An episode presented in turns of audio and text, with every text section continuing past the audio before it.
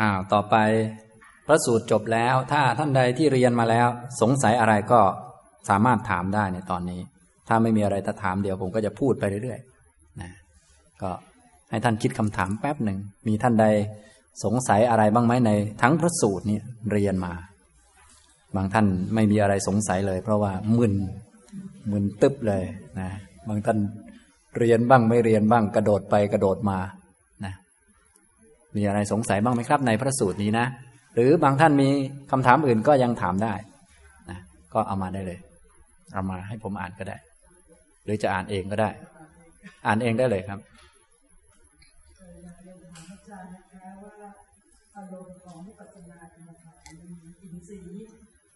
อันนี้เขาเรียกวิปัสสนาภูมิ แปลว่าที่ตั้งของวิปัสสนาหรืออารมณ์ที่เกิดของญาณปัญญา เห็นแจ้ง ที่เกิดของญาณปัญญาเห็นแจ้งนี้จะมีอยู่ เป็นธรรมะอยู่หกหมวดด้วยกัน เขาเรียกว่าวิปัสนาภูมิหกอย่างนะก็คล้ายๆกับสมถะนั่นแหละ สมถะก็มีอารมณ์ที่จะทำให้เกิดความสงบสี่สิบอย่าง อันนี้ที่ท่านศึกษาแล้วก็ปฏิบัติกันมารวบรวมเอาไว้ ถามว่ายังมีแปลกๆกว่านี้บ้างไหม มีอยู่ แต่ว่าที่ท่านแบบพิสูจน์กันมานาน แล้วก็ใช้กันมาจนได้ผลเยอะแยะมากมายนี่รวมเป็นระบบเอาไว้ ก็คือกรรมฐาน 40 อันนี้เอาไว้สำหรับฝึกจิตให้เป็นสมาธิทำแบบสมถะ ทีนี้วิปัสสนาล่ะ มีหลักธรรมชุดไหนบ้างที่เป็นอารมณ์ของวิปัสสนา เอาปัญญาแบบวิปัสสนาไปพิจารณาแล้วจะได้เห็นแจ้งความจริงเข้าใจทะลุปลุกโปรงอันนี้ก็มีเหมือนกัน เรียกว่าวิปัสสนาภูมิ ที่ตั้งหรือพื้น ฐานทินแผ่นดินของวิปัสสนาไปปลูก แล้ววิปัสสนาจะเกิดขึ้น จะ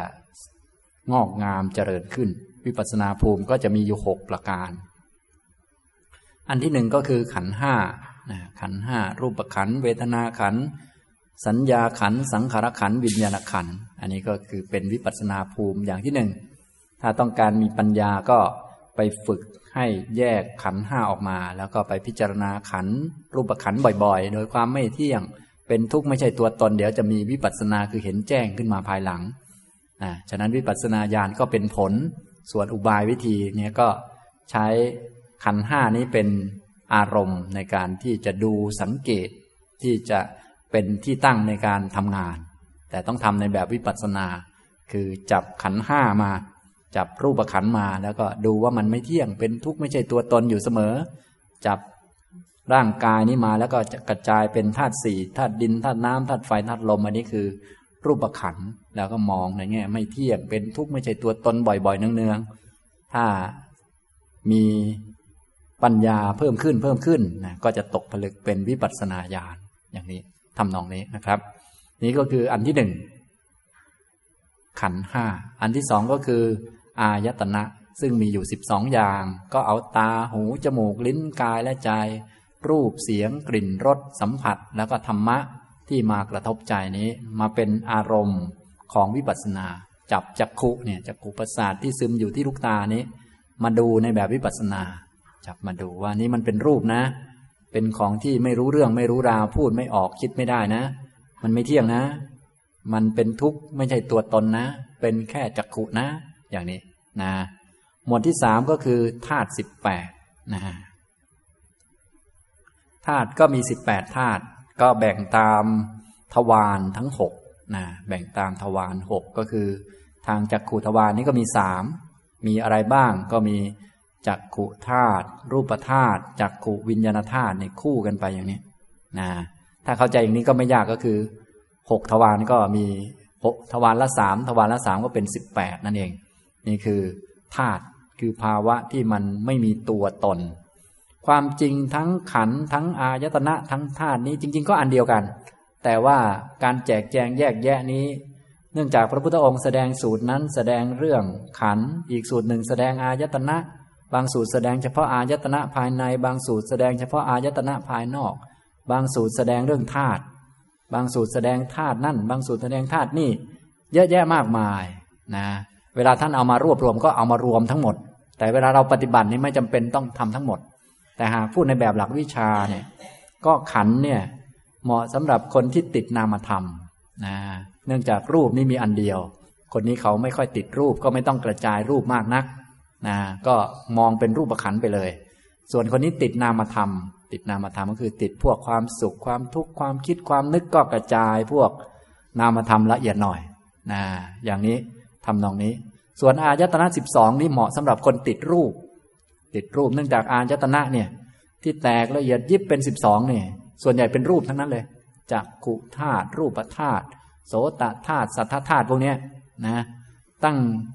สิบธาตุบวกกับอีกครึ่งหนึ่งเนี่ย เป็นเรื่องรูปทั้งนั้นเลย ส่วนเรื่องนามก็มีมโนธาตุนะกับอ่าเอาเรื่องอายตนะก่อน อายตนะนี้เป็นนะพูดเรื่องอายตนะย้อนกลับมาก่อนนะพูดเกินไปนิดนึง ก็เรื่องอายตนะนั้นเหมาะสำหรับคนติดรูป ติดรูป ก็คือในอายตนะมีสิบสองอย่างนะกระจายเรื่องรูปออกไปตั้งสิบบวกกับอีกครึ่งหนึ่งสิบครึ่งนั่นเองนะก็ส่วนนามธรรมก็มีมานายตนะกับธรรมายตนะเท่านั้นเอง คนนี้ก็ติดรูปเยอะ คือใครติดอันไหนเยอะก็ต้องกระจายออกมา อันนั้นให้ละเอียดจะได้เห็นชัดไม่ติดไม่คล้อง ส่วนเรื่องธาตุเนี่ยมีสิบแปดนะก็เหมาะสำหรับคนที่ติดทั้งรูปติดทั้งนาม เนื่องจากรูปก็มีเยอะ นามก็กระจายออกมาเยอะทีเดียว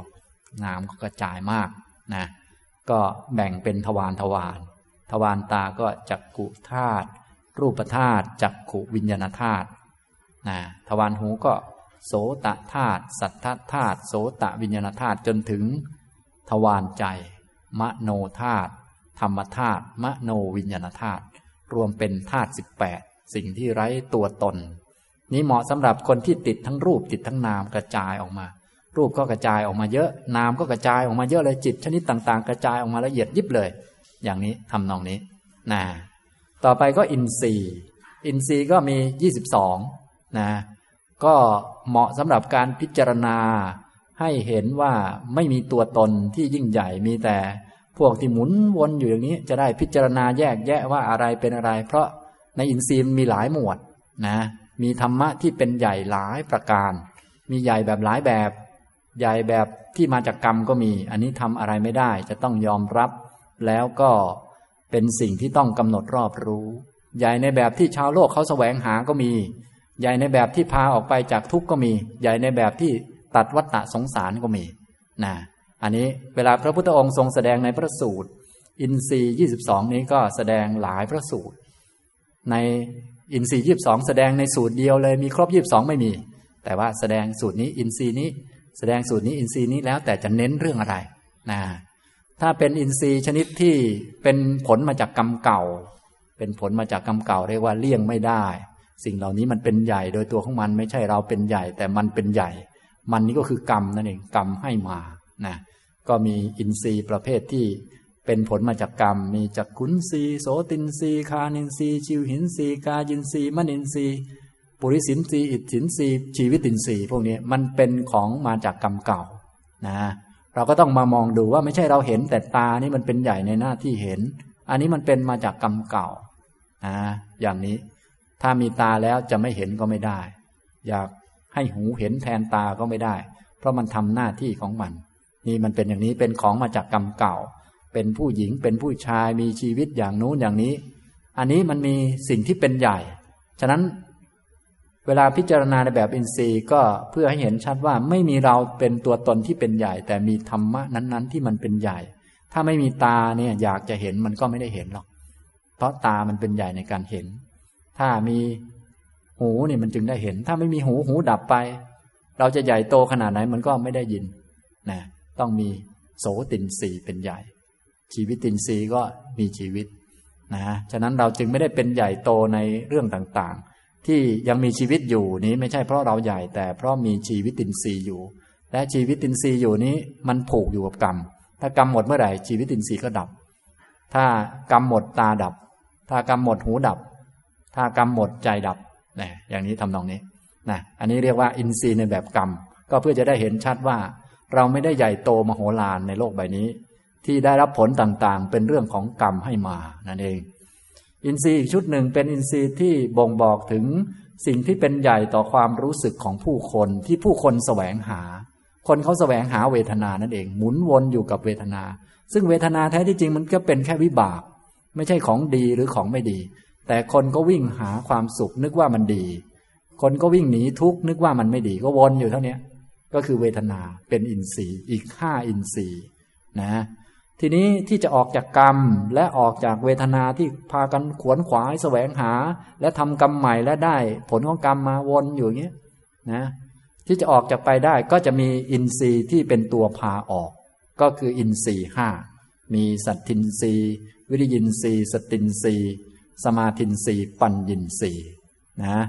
ตัวที่ออกจริง ๆ ตัดกิเลสได้จริง ๆ ก็เป็นอินทรีย์สามอย่างนี้ทำนองนี้ นี่ก็ครบแล้วอินทรีย์ยี่สิบสองฟังทันไหมครับเนี่ยบางท่านฟังไม่ทัน อันนี้ก็ไม่ได้พูดให้ฟังทันนะพูดให้ฟังไม่ทันนั่นแหละ เพื่อให้ท่านไปไปเปิดตำราดูหน่อยว่าเอ๊ะมันยังไง นี่ก็คือแสดงถึงความไร้ตัวตนว่าไม่มีใครเป็นใหญ่เลย แต่ว่าเป็นกระบวนการแห่งธรรมล้วนๆที่มันเป็นอย่างนี้หมุนวนเป็นวัฏฏะกันอยู่ ความจริงก็คือมาจากกรรม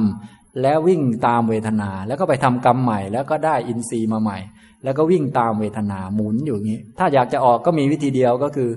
ต้องอาศัยธรรมะที่มันเป็นใหญ่ในการนำออก เราอยากจะออกเองนี้ไม่ได้ นะ ก็ต้องอาศัยธรรมะที่มันเป็นใหญ่ในการออกคืออินทรีห้านะเมื่อมาตามอินทรีห้าทีนี้จะออกได้อย่างแท้จริงตัดกิเลสได้ขาดนี่ก็ต้องอาศัยปัญญาในมรรคในผล คืออินทรีย์อีกสามอย่างนี้ทำนองนี้ นี่ก็เลยเป็นอินทรีย์ยี่สิบสองนี่เป็นอีกชุดหนึ่งเป็นอารมณ์ของวิปัสสนาเหมือนกัน เป็นข้อสำหรับพิจารณาว่าไม่มีตัวตนเป็นใหญ่ เพราะคนโดยมากมักจะคิดว่าตนเป็นใหญ่ แต่ความเป็นจริงแล้ว มีสิ่งที่เป็นใหญ่และทำหน้าที่ของมันอยู่ ไม่ใช่เราต้องมาทำหน้าที่แทนมัน มันนะทำหน้าที่ของมันอยู่ เพียงแต่บางส่วนเราต้องกำหนดรอบรู้ ต้องอย่าไปยุ่งกับมัน อีกส่วนหนึ่งเราต้องเจริญขึ้นมาเพื่อให้มันพาไปนิพพานนะอย่างนี้อีกอันหนึ่งเราต้องพยายามทำให้เกิด เพื่อว่ามันจะได้ตัดกิเลสให้ขาดอย่างนี้ทำนองนี้นะนี่คืออินทรีย์ยี่สิบสอง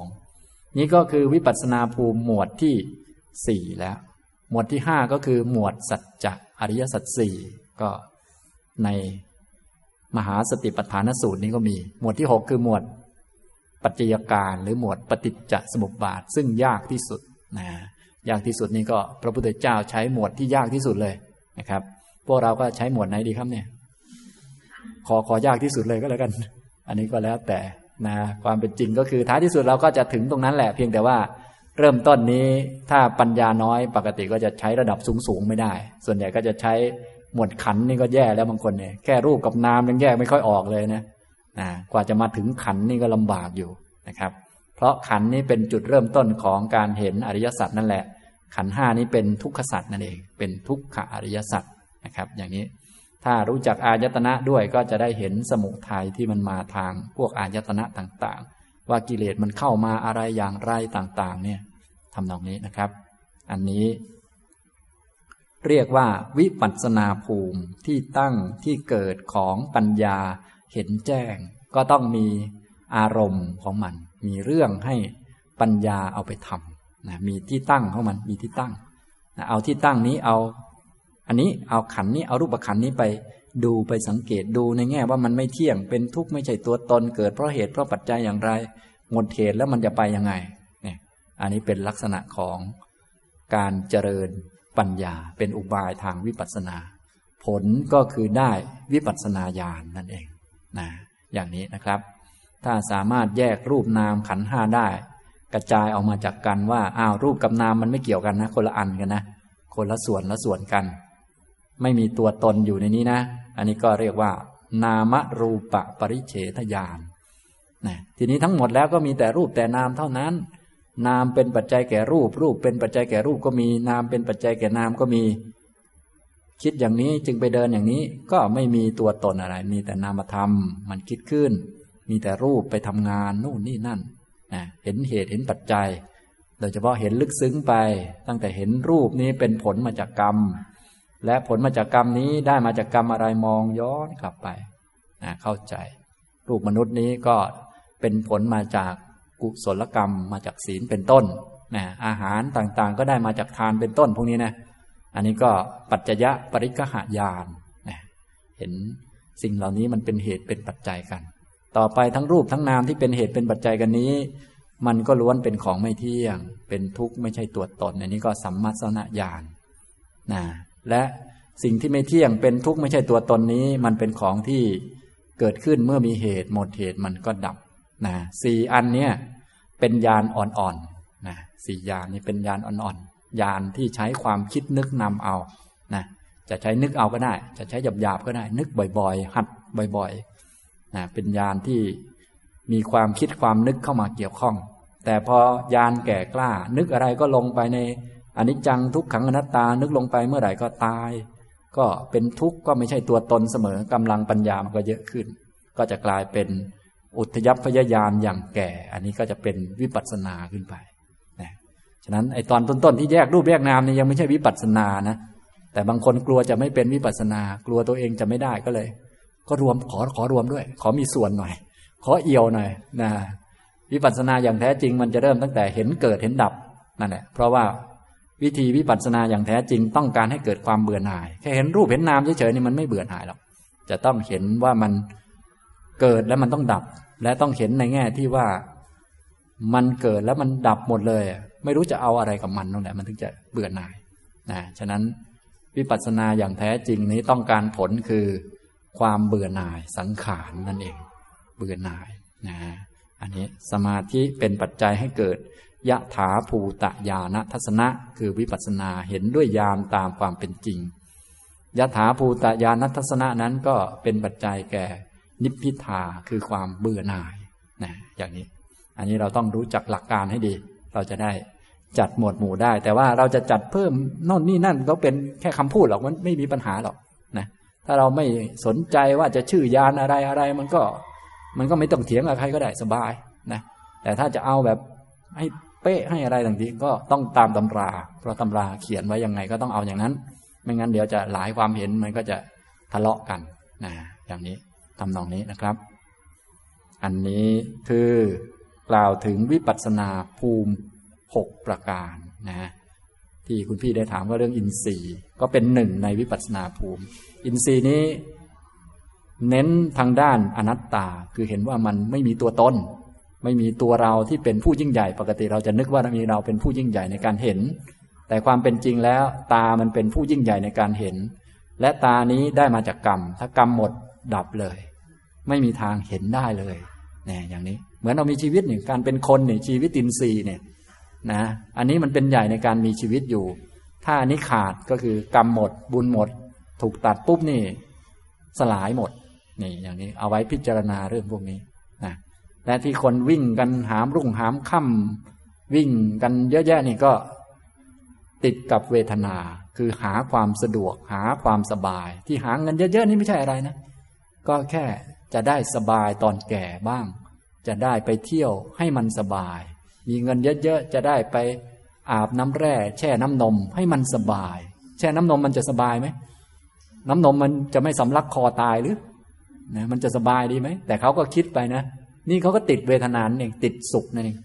คิดว่าสุขนั้นมันเป็นของดีเลิศประเสริฐแท้ที่จริงแล้ว มันก็เป็นแค่วิบากเท่านั้นเอง ทุกนึกว่ามันเป็นของไม่ดี เป็นของที่ชั้นต่ำแต่จริง ๆ ก็เป็นวิบากเท่านั้นแหละ ไม่ได้มีอะไรนะพวกนี้ก็เป็นอินทรีย์นะเป็นอินทรีย์เป็นใหญ่ ที่ครอบงำสัตว์ทั้งหลายได้นะทำให้ เกิดสะเทือนมาถึงใจได้นะโดยเฉพาะความทุกข์นี้สะเทือนถึงใจเราไหมครับ โอสะเทือนมากทีเดียวนะ และเราก็ต้องหนีมันจนได้นะแท้ที่จริงแล้วมันไม่ใช่ ไม่ใช่สิ่งที่จะต้องหนีอะไรเลยนะแต่ว่ามันสะเทือนถึงจิตเราได้ ฉะนั้นถ้าเราไม่ใหญ่พอเนี่ย ไม่มีธรรมะที่จะเป็นใหญ่ในจิตนะไม่มีทางที่เราจะเลิกรักความสุข เลิกเกลียดความทุกข์ได้ เราก็เลยต้องเป็นใหญ่พอที่จะไปสร้าง สัตทินรีเป็นต้นขึ้นมา เพื่อเอามาสู้กับพวกนี้นะเพราะธรรมะมันเป็นใหญ่นะต้องหาของเป็นใหญ่มาสู้กัน มามีพละกำลังวัดกันนะฉะนั้นพวกเราจะมีกำลังเป็นใหญ่ก็ตามอินทรีห้าถ้าไม่มีอินทรีห้านี้จะต้องถูกพวกนี้ ทับเอาตลอดนะพวกกรรมเก่ากับพวกเวทนาทับเอา อย่างนี้นะครับทำตรงนี้นะ แล้วตัดตัดวงจรได้ก็ต้องมี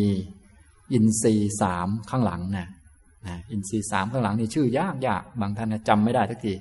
อนัญญาตัญญัตสามีตินรีอัญญินรีอัญญาตาวินรีอันนี้เป็นปัญญาในมรรคผลอันนี้จะตัดกิเลสได้อย่างแท้จริงเป็นชั้นโลกุตระเลย เราต้องทำให้ถึงจุดนี้มันเป็นใหญ่นะเป็นใหญ่ไม่ใช่เราอยากจะตัดกิเลสก็จะตัดได้ ไม่ใช่เราอยากสงบอยากจะดีอยากจะหมดกิเลสก็จะหมดได้ มันมีของที่เป็นใหญ่ทำกิจหน้าที่ของมันอยู่นะอย่างนี้ ไม่ได้อยู่กับความอยากของเราเลย พูดภาษาเราง่ายๆ ก็มีแต่ธรรมะที่ทำกิจทำหน้าที่ของมันอย่างนั้นตั้งแต่พื้นๆจนถึงระดับสุดยอดเลยนี่อย่างนี้ นี่คือเรื่องอินทรีย์นะครับ มีท่านใดสงสัยอีกไหมครับคือปกติที่คิดว่าวันหนึ่งคืนหนึ่งต่อลงนี่ต้องนับไหมว่าเป็นกี่ชั่วโมงวันหนึ่งกับคืนหนึ่งนะ ก็นับตามวันหนึ่งกับคืนหนึ่งนั่นแหละ วันหนึ่งก็เริ่มตั้งแต่หกโมงเช้านะปกติก็คือ ลักษณะที่เรานับกันในยุคนี้ก็คือ 24 ชั่วโมง แต่ตามหลักท่านไม่ได้นับชั่วโมง ตามหลักนี้ท่านนับตะวันนะตามหลักก็คือตอนเช้าเริ่มเช้าปุ๊บก็ให้สมาทานศีลแปดศีลอุโบสถ เช่น วันนี้จะเป็นวันที่รักษาอุโบสถศีลเป็นวันสิบห้าค่ำเป็นต้น ก็ตื่นเช้าขึ้นมาต้องตื่นแต่เช้าด้วยนะ พอตะวันขึ้นหรือว่าเห็นลายมือปุ๊บแสงสว่างมาแล้ว ไม่ต้องดูเวลาก็ได้ ดูว่ามันสว่างแล้วก็สมาทานเลยนะสมาทาน อันนี้คือเริ่มวันนั้นเลยนะไม่ต้องไปที่วัดอะไรทั้งนั้นแหละ ถ้าจะเริ่มก็เริ่มวันนั้นเลย ถ้าไปเริ่มที่วัดนี่มันจะขาดวันนะเพราะว่ากว่าจะไปวัดเสร็จกว่าจะรับจากพระบางทีก็เก้าโมงครึ่งสิบโมงไปแล้วกว่าจะได้ศีลมามันก็จะขาดไปสามชั่วโมงสามชั่วโมงครึ่งนะมันก็จะไม่ครบวันหนึ่งกับคืนหนึ่ง ถ้าจะให้ครบจะต้องตื่นขึ้นมาแต่เช้า ล้างหน้าแปรงฟันอะไรให้ดีทำกิจหน้าที่อะไรของตัวเองให้ดี ตัวเองเป็นภรรยาก็หุงข้าวตั้งแต่ตีสี่นู่นทำอาหารทำอะไรให้เรียบร้อย พอถึงเวลาปุ๊บสว่างปุ๊บเลย ประมาณหกโมงอย่างที่ว่านั่นแหละ สว่าง แต่ในทางตำรานี้ท่านไม่เอาหกโมงท่านเอาสว่างนะเอาสว่างคือเหมือนพระเดินบิณฑบาตนั่นแหละ เสร็จแล้วก็สมาทานเลย สมาทานแล้วก็รักษา ไปเรื่อยๆ ให้ครบถ้วนสมบูรณ์ ฉะนั้นการจะรักษาอุโบสถศีลได้จะต้องไม่ทำงาน อันนี้คือหลักการนะ เพราะว่าเป็นอุโบสถ อุโบสถแปลว่าเข้ารู รู้รู้จักรูไหม รูก็คือเข้าแอบอยู่เหมือนเหมือนกบจำศีลรู้จักไหม กบจำศีลออกไปทำงานไหม ไม่ทำงาน ฉะนั้นคนจำศีลก็จะไม่ทำงาน อ่า ก็อยู่อยู่ในบ้านอยู่ในบ้านแล้วก็ถ้าอ่านหนังสือธรรมะพอได้อยู่ แต่ว่าปกติให้ทำกรรมฐานนะให้ทำกรรมฐาน อ่านหนังสือธรรมะก็พอได้นะแต่ปกติแล้วท่านจะให้อุโบสถมีองค์เก้าคือ ให้รักษาศีลแปดให้ดี ต่อมาก็ให้อยู่กับเมตตาภาวนาอยู่กับพุทธคุณธรรมคุณสังฆคุณ ให้ทำกรรมฐานนะไม่ได้ให้อ่านหนังสือให้ทำกรรมฐาน เนื่องจากว่าศีลอุโบสถนั้นเป็นศีลที่เป็นฐานของสมาธิอยู่แล้วในตัวมันเอง ฉะนั้นควรหัดทำสมาธิ นะความรู้เรื่องหนังสือเราก็คงอ่านมาแล้วแหละนะส่วนเรื่องมานั่งสมาธิเดินจงกรมนี่ไม่ค่อยได้มี อย่างนี้ทำนองนี้ อันนั้นก็คือเราไม่หาเวลาเองนะฉะนั้นอ่านหนังสือธรรมะเราก็ไปอ่านวันอื่นก็ได้ อ่านวันไหนอะ อ่านวันที่เราอ่านไลน์ก็เราอ่านไลน์วันละชั่วโมง เราก็ตัดทิ้งไปสักอ่านสิบนาที นอกนั้นอ่านธรรมะห้าสิบ นะอ่านข่าววันละกี่นาทีเราก็ตัดออกอ่านหนังสือธรรมะแทนนะอะไรอีก คุยโม้โอ้อวดนู่นนี่นั่น วันละกี่นาทีตัดออก แล้วก็ไปอ่านหนังสือธรรมะแทน ส่วนวันอุโบสถนี่จะต้องทำกรรมฐาน อยู่ศีลแปดไม่มีงานทำและทำกรรมฐาน ถามว่าฟังทำอ่านหนังสือธรรมะได้ไหมมันได้ แต่ว่าโดมหลักการเนี่ยท่านจะให้ทำกรรมฐานแทน ถ้าคนจิตดีนี่จะให้แผ่เมตตา ให้มีเมตตาพรหมวิหารอยู่นะฉะนั้นศีลแปดนี้เรียกว่าเป็นการฝึกหัดตัวเองให้คุ้นเคยกับวิถีทางของพระอริยเจ้านะเปรียบเทียบไปที่พระอรหันต์พระอรหันต์ท่านทำอย่างนี้ตลอดชีวิต เราก็จะทำตามอย่างท่านวันหนึ่งกับคืนหนึ่ง อย่างนี้ทำนองนี้ ถ้าเราทำบ่อยๆ คุ้นไหมครับอย่างนี้ ก็คุ้นคุ้นมีอุปนิสัย ฉะนั้น คนคุ้นแล้วเท่านั้นจึงจะมีโอกาสไปได้ ถ้าไม่คุ้นเคยนี่จะไปไหม มันไปไม่รอดหรอก แค่ใจเราที่จะคุ้นเคยกับวิถีของพระอริยะยังไม่ทำเลย แล้วเราจะมีโอกาสเป็นพระอริยะอย่างนั้นได้หรือเปล่า มันก็ไม่ได้นะ ฉะนั้นเราต้องคุ้นเคยกับการว่า เอ๊กินแบบไม่เลือกนี่มันเป็นยังไง อย่างน้อยก็วันหนึ่งกับคืนหนึ่งละ นอกนั้นเลือกทั้งหมดก็ไม่ว่ากัน แต่นี่ เลือกตลอดอย่างนี้มันก็มันก็คนละแนวกันไปเลย มันคนเรียกพูดพูดภาษาเราคือ พระรยาท่านไปทางหนึ่งแล้วไปอีกทางหนึ่งมันก็สลับปนเปกันแหมอย่างนี้ทำนองนี้ อันนี้ถ้าท่านเข้าใจลักษณะทำนองนี้ก็จะเข้าใจวิธีการ รักษาอุโบสถ การทำกรรมฐานต่างๆ การรู้จักพิจารณาอาหารการทำโน่นทำนี่ อันนี้ก็คือเราจะกล่อมจิตของเราให้ดำเนินไปในทางของท่าน แต่แน่นอนอาจจะไม่ได้ร้อยเปอร์เซ็นแต่ให้ไปแนวเดียวกัน อย่างนี้นี่แหละคือ วิธีปฏิบัติที่ถูกพระปฏิบัติเพื่อขัดกิเลส เพื่อเป็นพระอริยะนั่นแหละ โดยมีตัวอย่างมาจากพระพุทธเจ้า พระอรหันตสาวกจนถึงยุคนี้นะ ครูบาอาจารย์ก็มีตัวอย่างให้เห็นท่านก็ไปดูวัดที่ท่านทำตามพระพุทธเจ้านะก็จำมาก็ได้ ว่าท่านทำแบบไหน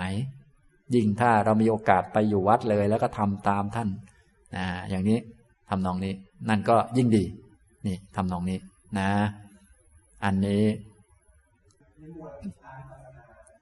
จะแยกยังไงว่าอันนี้เราดูจิตจริงหรือเราไปดูอารมณ์แต่ว่าจะแยกว่าอันนี้เราเห็นที่จิตจริงหรือว่าเราเห็นตัวของผู้อื่นอ๋อ อันนี้ต้องแยกกัน ต้องดูว่าสมาธิแรงหรือไม่แรง ถ้าสมาสมาธิแรงมันก็จะอยู่หมวดธรรมานุปัสสนา แต่ถ้าพิจารณาได้ละเอียดลึกซึ้งยิ่งขึ้น ถ้าอยู่หมวดจิตตานุปัสสนานี้ เราจะพิจารณาความหดหู่ที่มันครอบงำจิตมาแล้ว ความหดหู่ครอบมันงำจิตมาแล้วเนี่ยก็คือจิตมันมีความหดหู่ตามความหดหู่ที่เกิดขึ้นแล้ว ความหดหู่นี้มาครอบงำจิตไปเรียบร้อยแล้วนะเมื่อครอบงำจิตไปเรียบร้อยแล้วก็ให้ตั้งสติขึ้นมา ตั้งสติ ที่ต้องการก็คือตัวรู้นี่แหละที่สำคัญ ส่วนจิตหดหู่มันก็เป็นธรรมดาที่มันต้องมีบ้างเป็นเรื่องธรรมดานะ จิตหดหู่ ส่วนตัวรู้นี่ก็คือ สติสัมปชัญญะที่เกิดขึ้น ตัวนี้ก็เกิดกับจิตเหมือนกันนะรู้ชัดซึ่งจิตหดหูว่าจิตหดหูก็จะมีอยู่สองตัวตัวหนึ่งเป็นตัวถูกรู้ก็คือจิตหดหูที่เกิดขึ้นแล้วก็ดับไปเมื่อสักครู่ แต่ว่าเนื่องจากจิตมันเกิดดับไวมันก็จะมีอาการให้เห็นชัด แสดงว่าอาการตอนนี้จิตไม่ได้หดหูอาการตอนนี้จิตเป็นจิตที่มีสติสัมปชัญญะมีสมาธิมั่นคงพอสมควรทำให้เห็น จิตที่หดหูว่าจิตหดหูแล้วก็พิจารณาว่า อ๋อ แต่เดิมมันไม่มี แต่เดิมก่อนหน้านั้นมันไม่หดหูสักพักหนึ่งนั่งสมาธิดูลมหายใจหลับตาไปมันเลยหดหูต่อมามันไม่ได้อยู่ตลอดมันเป็นของไม่เที่ยง นี่ก็พิจารณาได้ ตัวที่จับได้นี่ก็คือสติ ตัวที่พิจารณาก็คือปัญญา อันนี้คือการเจริญสติปัฏฐานหมวดจิตตานุปัสสนานะอย่างนี้ทำนองนี้ จึงต้องแยกสองอันได้เสมอ แม้แต่ดูจิตก็ต้องแยกสองอัน จิตเก่าเนี่ยเป็นตัวถูกดูนะเป็นตัวถูกรู้เราไม่มีอารมณ์ ไม่ได้ยินดี ไม่ได้ยินร้าย ไม่ได้ผลักไสไม่ได้ดึงเข้ามานะส่วนตัวที่มีสมาธิ แล้วก็มีสติปัญญาอยู่ตัวนี้เป็นตัวดู อันนี้คือฝ่ายมรรคอันนึงคือฝ่ายอารมณ์ อันนึงเป็นฝ่ายมรรคที่ต้องเจริญคือฝ่ายมรรคเนี่ยนะอันนี้นี่คือหมวดจิตตานุปัสสนา แต่หมวดธรรมานุปัสสนานี่จะแยกละเอียดลงไปอีก ก็คือความหดหู่กับจิตนี่แยกกัน ฉะนั้นคนนั้นจะต้องมีสมาธิระดับหนึ่งในตอนเบื้องต้น จิตหดหู่อันนี้ความหดหู่เข้าไม่ถึงจิต รู้ชัดซึ่งความหดหู่ที่มีอยู่ณภายในจิตว่าความหดหู่มีอยู่ณภายในจิต อันนี้มันคนละตัวกัน อันหนึ่งเป็นจิต อันหนึ่งเป็นความหดหู่จะต้องแยกได้สองอัน ก็คือความหดหู่เกิดขึ้น แต่มันไม่ครอบจิต นะอย่างนี้ก็ต้องมีสมาธิพอสมควร คนที่ฝึกสติสัมปชัญญะมา พอสมควรเนี่ยจะรู้จักเวลากิเลสเกิดขึ้น และกิเลสไม่ครอบจิต มันคนละตัวกัน คือจิตอยู่อย่างหนึ่งกิเลสอันอันหนึ่ง ในเมื่อจิตอันหนึ่งกิเลสอยู่อีกอันหนึ่งทีนี้ก็มีอีกอันหนึ่งมาพิจารณา อีกอันหนึ่งนี้ก็คือสติปัฏฐานนี่เอง ตั้งสติขึ้นมาพิจารณา ว่าจิตเป็นอันหนึ่งโอ้อันนี้คือความหดหู่มาจะมาครอบจิตแต่มันยังครอบไม่ได้ เนี่ย ตัวนี้มันเป็นนิวรณ์พอตัวนี้มาขึ้นมาปุ๊บจิตจะเกิดความหดหู่ขึ้นมานะเห็นชัดทีเดียว ฉะนั้นจิตก็เป็นจิตไม่ใช่ความหดหู่ ความหดหู่ไม่ใช่จิต และความหดหู่นี้เกิดมาเพราะอะไร อ๋อ เพราะมันคิดเรื่องนั้นเรื่องนี้ มันก็เลยเข้ามา เพราะปล่อยใจลอยหรือว่า เพราะทานอาหารอิ่มเกินไปแน่นท้อง แล้วก็อาหารนั้นมันทับจิต มันทับก็เลยเกิดอันนี้ขึ้นมา ส่วนจิตก็อยู่ต่างหาก ตัวนี้ก็ เข้ามานี่อย่างนี้ อันนี้เรียกว่าเจริญหมวดธรรมานุปัสสนา หมวดธรรมานุปัสสนาก็เลยต้องแยกได้เพิ่ม ตัวแยกได้ ตัวรู้ว่าจิตอยู่ตรงนี้ ตัวรู้ว่าความหดหู่อยู่ที่หนึ่งอันนี้คือสตินะเนี่ยจะแยกได้อย่างนี้นะจะเห็นทั้งจิต เห็นทั้งความหดหู่คนละตัวกัน จิตเป็นอันหนึ่งความหดหู่เกิดกับจิตแต่ไม่ครอบจิตนะเป็นคนละตัวกันนะอย่างนี้ แล้วก็ปัญญาก็พิจารณา ว่าความหดหู่ตัวนี้มันเป็นนิวรณ์เป็นตัวบังดวงตา ถ้ามันมีขึ้นมาเมื่อไหร่ มันก็จะบังปัญญา ฉะนั้นดวงตาเนี่ยมันก็เป็นดวงตาตัวนี้มาบัง มันยังไม่ครอบกันนะแต่ถ้าเป็นจิตมันจะครอบกันเลย เป็นตัวเดียวกัน อย่างนี้ทำนองนี้ แต่ว่าพิจารณาได้ทั้งสองแบบนะครับ หมวดธรรมานุปัสสนาก็เลยต้องกระจายรายละเอียดออกมาเยอะ มีทั้งจิต มีทั้งนิวรณ์แล้วก็ต้องรู้ความคิดอโยนิโสมนสิการที่เป็นเหตุเกิดของนิวรณ์นั้นด้วย ก็เลยต้องรู้เยอะไปหมด ต้องเห็นรายละเอียดเยอะ การจะเห็นเยอะก็เลยต้องมีสมาธิมากพอสมควรและสติจึงจับจับได้ ละเอียดกระจายออกมาละเอียด ถ้าสมาธิมันน้อยมันก็จะมองไม่เห็น หรือสติน้อยก็จะจับไม่ได้ ก็จะจับได้เฉพาะอันชัดๆอันชัดๆก็ต้องมาจับจิต เฉพาะจิตที่ชัดๆเช่น ความโกรธอย่างนี้มันชัดเนี่ยมันหงุดหงิดอย่างนี้มันชัดหดทูอย่างนี้มันชัดง่วงเหงาเขานอนอย่างนี้มันชัดเนี่ยมันจะค่อยจับได้ แต่จับได้บางคนพอจับได้ปุ๊บสติกำลังอ่อนก็จะถูก อันนี้ดึงไป นี่ก็แสดงว่าสมาธิไม่ดี พอสมาธิไม่ดีก็ดูหมวดนี้ไม่ได้ แต่ถ้าเห็นปุ๊บ แล้วก็ตั้งสติขึ้นมาได้ก็คือสมาธิพอ ก็ตั้งสติอีกตัวหนึ่งตั้งเนี่ยอีกตัวหนึ่งตัวรู้ขึ้นมาได้นะ ฉะนั้นตัวรู้นี้เป็นตัวใหม่นะ สติสัมปชัญญะเกิดกับจิตตัวใหม่ รู้จิตตัวเก่าที่มันเกิดมันดับ แม้แต่จิตเป็นสมาธินี้เราก็เจริญได้ ก็พอจิตเป็นสมาธิจิตอีกตัวหนึ่งก็เกิดขึ้นได้ ตั้งสติขึ้นมา ไปกำหนดกำหนดว่าอ๋อนี่จิตมันมีสมาธิตั้งมั่นดีมันรู้ ใช้ปัญญามาพิจารณาดู มันรู้ทั้งวันหรือเปล่า มันไม่ทั้งวันเที่ยงไหม เป็นของไม่เที่ยง มีตัวเราอยู่ในความรู้นี้ไหม เพ่งดูพิจารณาดู มันเป็นของเราไหม ถ้าเป็นของเราเราก็ต้องบังคับมันได้ให้มันอยู่ตลอดวันนะ เนี่ย มันไม่ได้อย่างนั้นก็เป็นอนัตตา นี่คือปัญญา สติเป็นตัวจับ นะ ฉะนั้นตัวหลักที่ทำงานก็คือมีสติกับปัญญา อย่างนี้ทำนองนี้ ตัวที่กระตุ้นก็คือตัวฝ่ายที่เป็นความเพียรต่าง ๆ กระตุ้นขึ้นมาให้ตั้งขึ้นนะตั้งความเพียรขึ้นมา ถ้ามัวเพลินไปหลงไปพอ จิตมีสมาธิดีก็ดีใจ ไม่มีสมาธิหดหูไปก็เศร้าส้อยเงาหงอยมันก็เจริญไม่ได้ วิธีการก็ต้องนู่นหนีไปเจริญหมวดกายก่อนนะอย่างนี้ทำนองนี้นะครับ อันนี้ฉะนั้นการดูที่ถูกต้องนี้ก็คือดูอย่างเป็นคนดู เป็นคนชม ก็เลยต้องแยกได้สองส่วนเป็นเบื้องต้นก่อน ก็มีผู้ถูกดูกับคนดู คนดูนี้ก็คือ จิตที่ประกอบไปด้วยสติสัมปชัญญะ สติมีหน้าที่จับได้ว่ามีอะไรบ้าง อย่างน้อยต้องจับได้ อารมณ์อันหนึ่ง ถ้าเยอะขึ้นก็จับได้หลายๆอันก็ได้นะอย่างนี้เพราะสติมันไวอยู่แล้ว มันไวจริง ๆ ก็คือสติหลายอันนั่นแหละ แต่ว่ามันไวเราก็ไม่ต้องว่าหลายอันก็ได้ มันกลุ่มเดียวชุดเดียวนั่นแหละ ปัญญาก็พิจารณาอย่างนี้ทำนองนี้นะครับ